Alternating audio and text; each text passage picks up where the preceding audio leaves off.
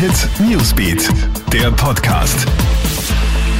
Einen schönen guten Morgen am heutigen Freitag. Ich bin Clemens Draxler und du hörst unseren News Podcast für dein Update in der Früh.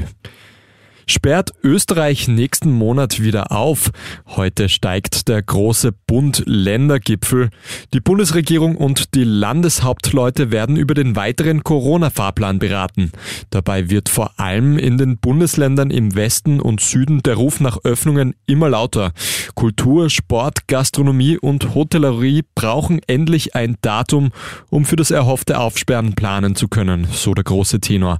Doch auch in Wien und Niederösterreich, wo man ja noch bis zum 2. Mai im Lockdown bleibt, hofft man nächsten Monat auf Öffnungen.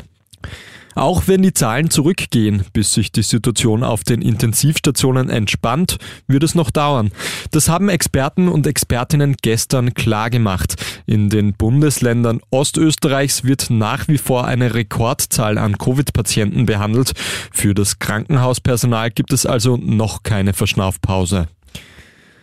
170.000 Euro aus einem Tresor gestohlen. In Salzburg soll eine 40-jährige Frau ihre eigenen Verwandten bestohlen haben. Die Familie hat jetzt eine Anzeige bei der Polizei angebracht. Die Frau sei geständig. Sie hatte demnach keine finanziellen Nöte, sondern wollte sich in Zukunft keine Gedanken mehr über ihren Lebensunterhalt machen. Die Frau ist jetzt auf freiem Fuß angezeigt worden. Sie möchte das Geld wieder zurückzahlen.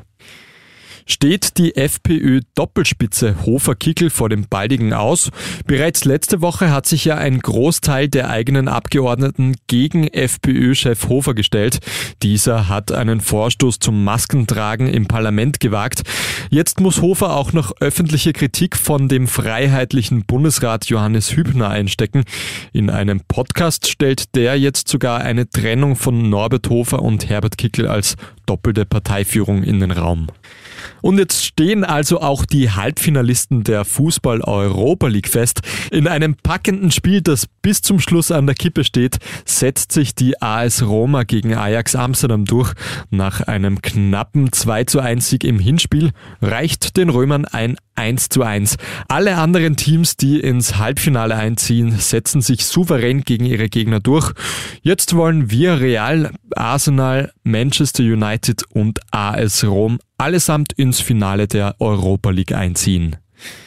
Das war dein Nachrichtenupdate für den heutigen Freitagmorgen. Mehr Infos findest du auch online auf kronehit.at, im Newsbeat oder heute Abend wieder in unserem Podcast.